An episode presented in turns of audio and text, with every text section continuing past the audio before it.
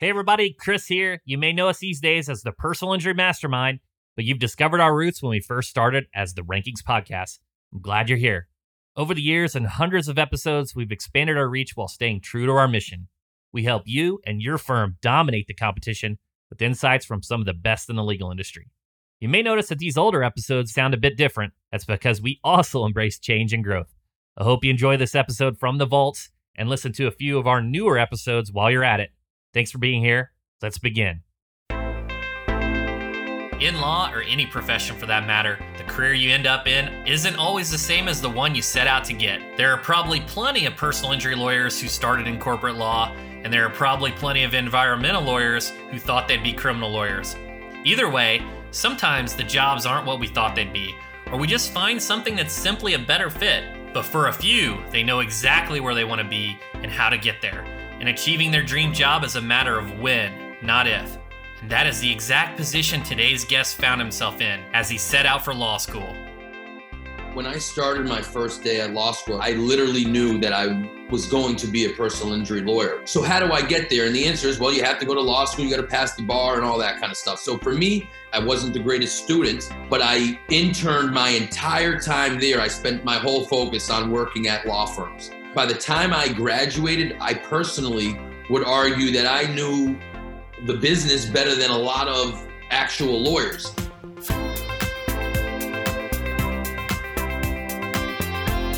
My guest today is Larry Nussbaum, president of and attorney at Nussbaum Law Group. Larry has earned a super lawyer rating and is a top 100 national trial lawyer to name just a couple of his many achievements.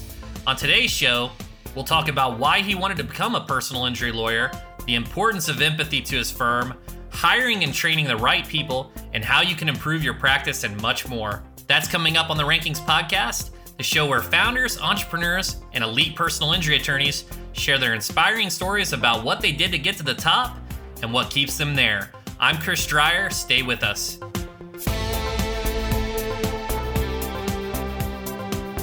Larry's determination saw him land his ideal role straight out of law school. He put in a ton of hard work to get there. Now that he'd gotten where he wanted to be, he wasn't just going to let off the gas and coast through. His technical knowledge was growing, and so were his soft skills.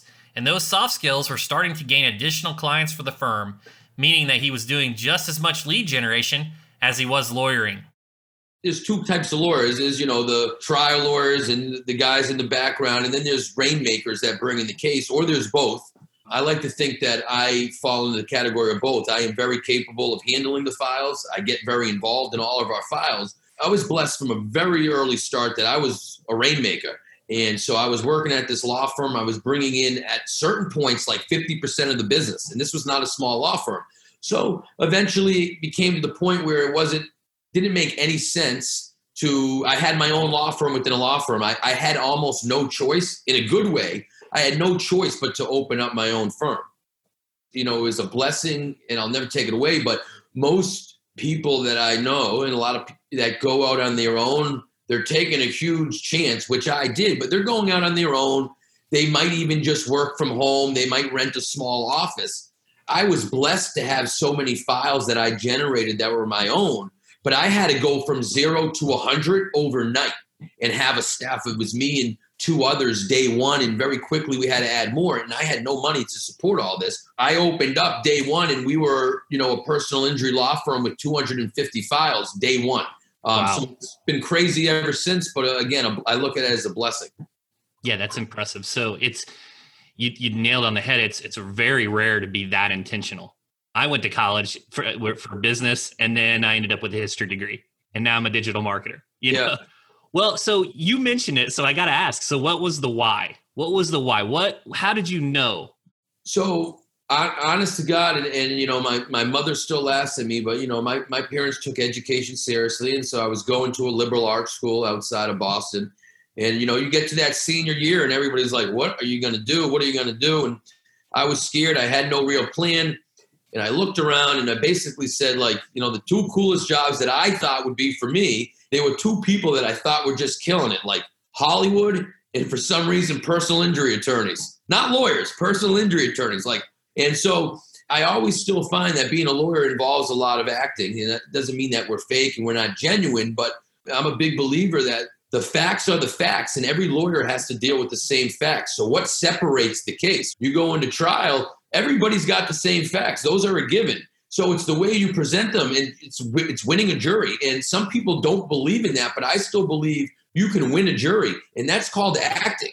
And so my mom, honest to God, my mom basically was one of those where she's like, "No, you're not going to LA for a couple months to give it a shot." She shot that dream down. So there it was, personal injury law. There I went. It's all about telling a story. And again, that doesn't mean we're not genuine. Doesn't right. mean that we're liars. There's a way to tell a story, and it's not as easy as some people think.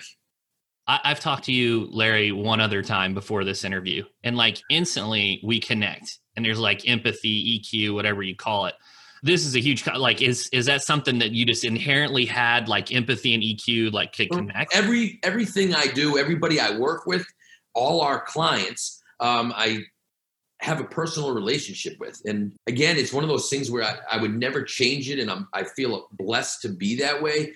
But again, there there are times again people if, if you do things by the book like i'll turn away a case and i'll look at my phone at the end of it and 20 minutes in and lawyers will look at me like you just wasted 20 minutes on a case that you knew you were turning away 30 seconds in and they really it doesn't mean they're not good at what they do i'm a social person this is how this is how did i get these cases how was i a rainmaker it was all this i go into a restaurant and without a hesitation i don't care who's got a billboard up that server that served on me is going to call me before they call the billboard. Wow, that's so rare. Yeah, I get it. So, my next question, you know, when you started the firm and you've got like 100 case files and you care, how difficult, like, how does that process go to like hand it off to someone to delegate it to make sure it's their baby now? Still, the hardest thing that I deal with on a daily basis is delegation I think you know this. I, I talk to some of the most, you know, foremost experts in the field on this. This is how you scale. This is how you grow. And the answer is you have to let go of certain things. And I've been unable to do that. I um, so to answer your question is I come in on the weekends when nobody's here and I'm on the on my hands and knees looking at files, writing notes to myself about who I got to deal with on Monday because like I'm very very involved. Uh, some would say too involved, but again, I I still fight that. I if I'm losing some profits because I do too much work or I'm too involved, then again, I guess that's not a bad flaw to happen. But I'm trying to find a little bit of, of, a, of a happy medium. And again, it's extremely important to hire the right people. You know, your people are an extension of you. And again, I think a lot of times I, I, was listening to a story the other day that the guy had somebody he really wanted to hire, but he went with someone over ten thousand dollar discrepancy. And the statistics will show you, man, you would have made that ten thousand back over the course of a year. You, you spread that out over over biweekly paychecks. You're you're fighting over like seven hundred bucks. If the employee was really that good, they should make you more money. So no brainer, and that's hard for us business owners. It's hard to lay the money initially, but you hire the right people, they should pay for themselves and make you money.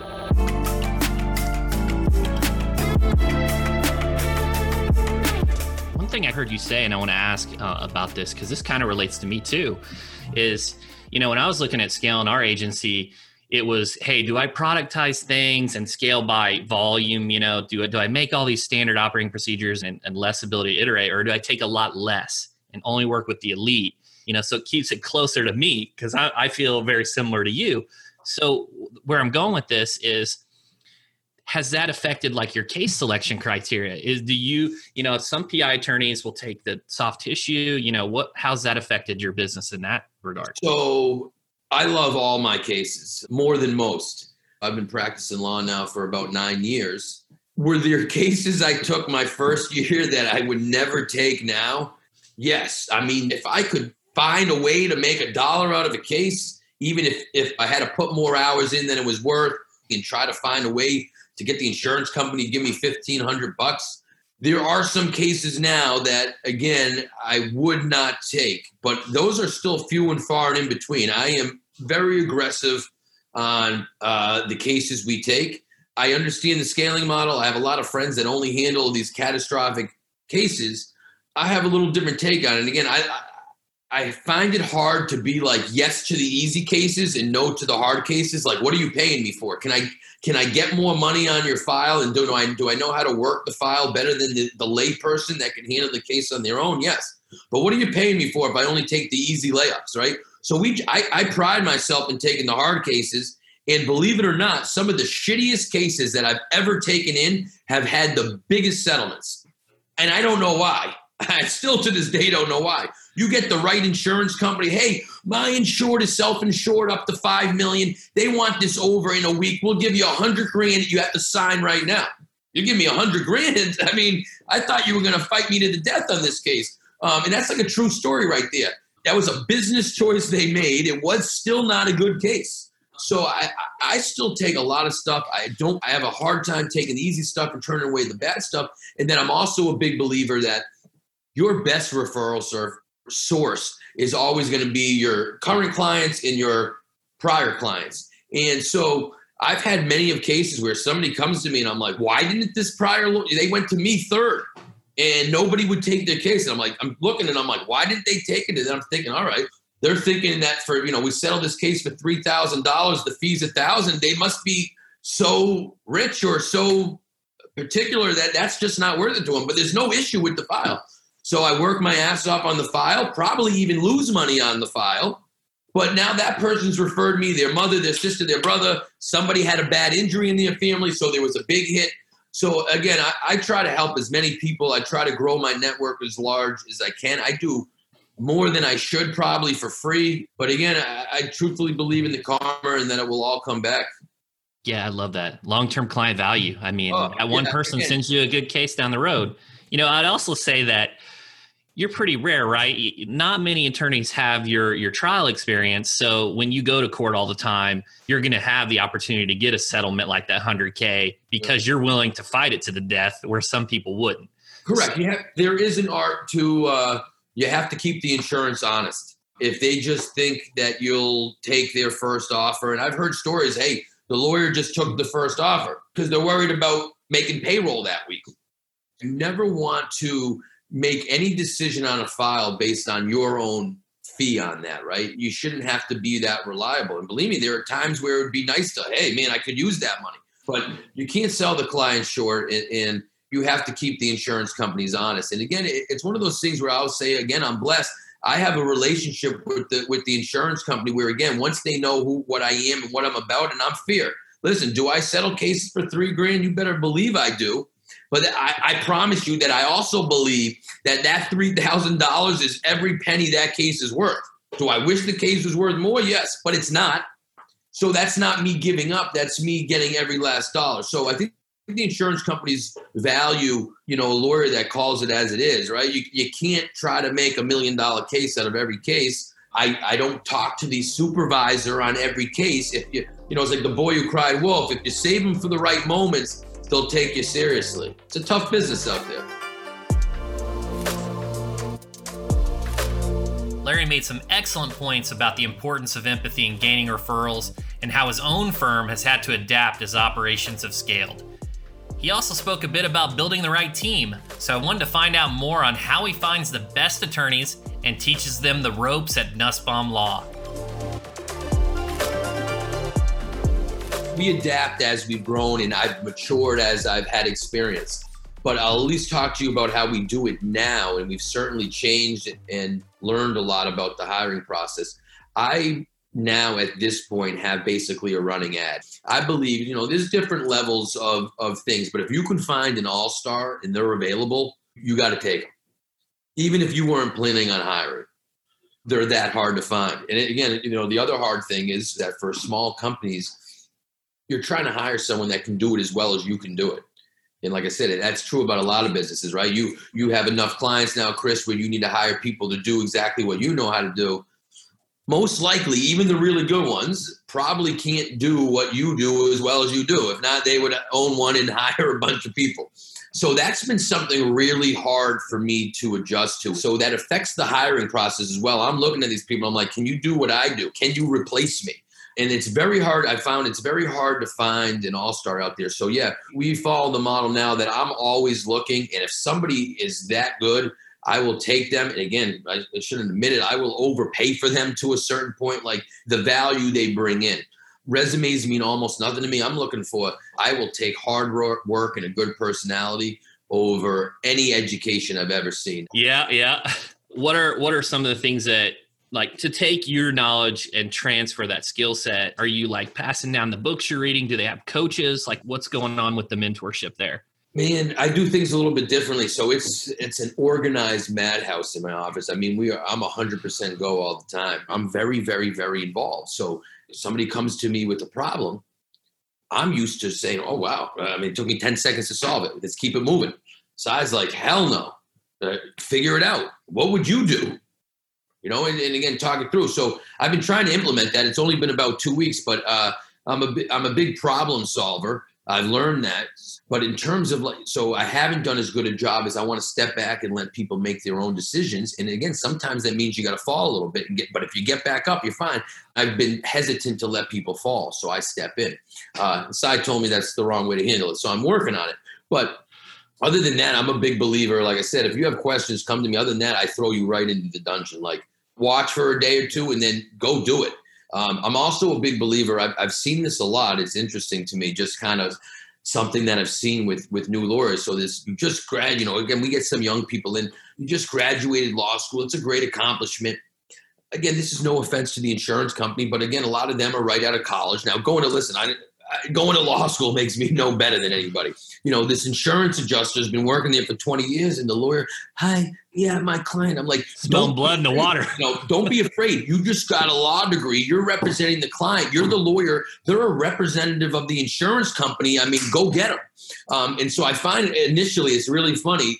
People that have great personalities and are loud outside of the office, they're intimidated at first by like, oh, well, you know, this woman's been at the insurance company for 20 years. Well, I try to get them right in there and let them kind of, you know, our clients, you know, it's hard to deal with clients. Yeah. Right now, let me tell you, you know, uh, the economy's going through a bad time. You know, I always call it so I can see two little around around Christmas time. We get an extra amount of calls from current clients. When's my case settling? How can I get some money now? We're starting to see that right now, and, and I always try to explain to my employees you know, keep in mind who we're dealing with. Uh, you know, can it become a little bit much sometimes? Yes. Are these people in need and you're your their only hope? Is that why they're really calling us? Yes. So we're their we're their last call. Scaling your practice, the importance of empathy, developing a great team. Larry was full of great insights on how to grow a successful law firm. So, for my last question, I wanted to know what advice he had for attorneys either starting out in their career or going it alone with their own firm. So, for young attorneys, I'm a big believer. Um, go out into your local neighborhoods. Go out. Listen, I get tired. There are times I don't want to be out. People look at my lifestyle sometimes. Oh, that looks like fun.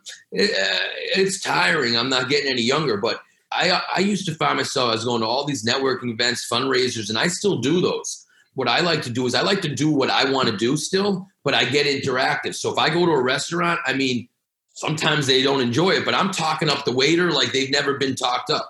I'm sitting at a bar for lunch, not drinking or whatever, and I'm talking to the I become friends with these people. The doorman at the local hotel where I go for meetings, the valet guy because I can't find parking in Boston, which is crazy. The meter maid who chases me around, right? I want to be out there. And again, I think too many people rely on these network. So I go to a networking event and I remember I'm like, wow, I'm at a networking event with a bunch of personal injury attorneys who do exactly what I do. You know, obviously you got to do good work, you got to do the right thing for the client, but regardless uh, of what field you're in, but especially the personal injury, go out, volunteer. You know, I used to volunteer coach. First off, I, again, I loved sports and I wanted to get back in, and it was also a fun way to get back in shape. I used to run the sprints and stuff, but man, you want to talk from a business perspective. All these little kids' parents, they love me, uh, and cases upon cases, like I wouldn't imagine. And again, I you know I pick where I go. I didn't go to the the privileged neighborhood. I went to the underprivileged neighborhood, and I'd buy them pizza after the after the game. And to them, that was you know the greatest thing ever. They could get pizza once a month. Go out, get to meet people, get to know people, gen- genuinely be interested in what they have to say, it's incredible to hear how Larry has been able to utilize something as simple as empathy. Not only does it allow him to secure those all important referrals, but it drives him to get great results for his clients. And best of all, that philosophy doesn't stop with just him. It's also instilled in his team and in his firm's culture.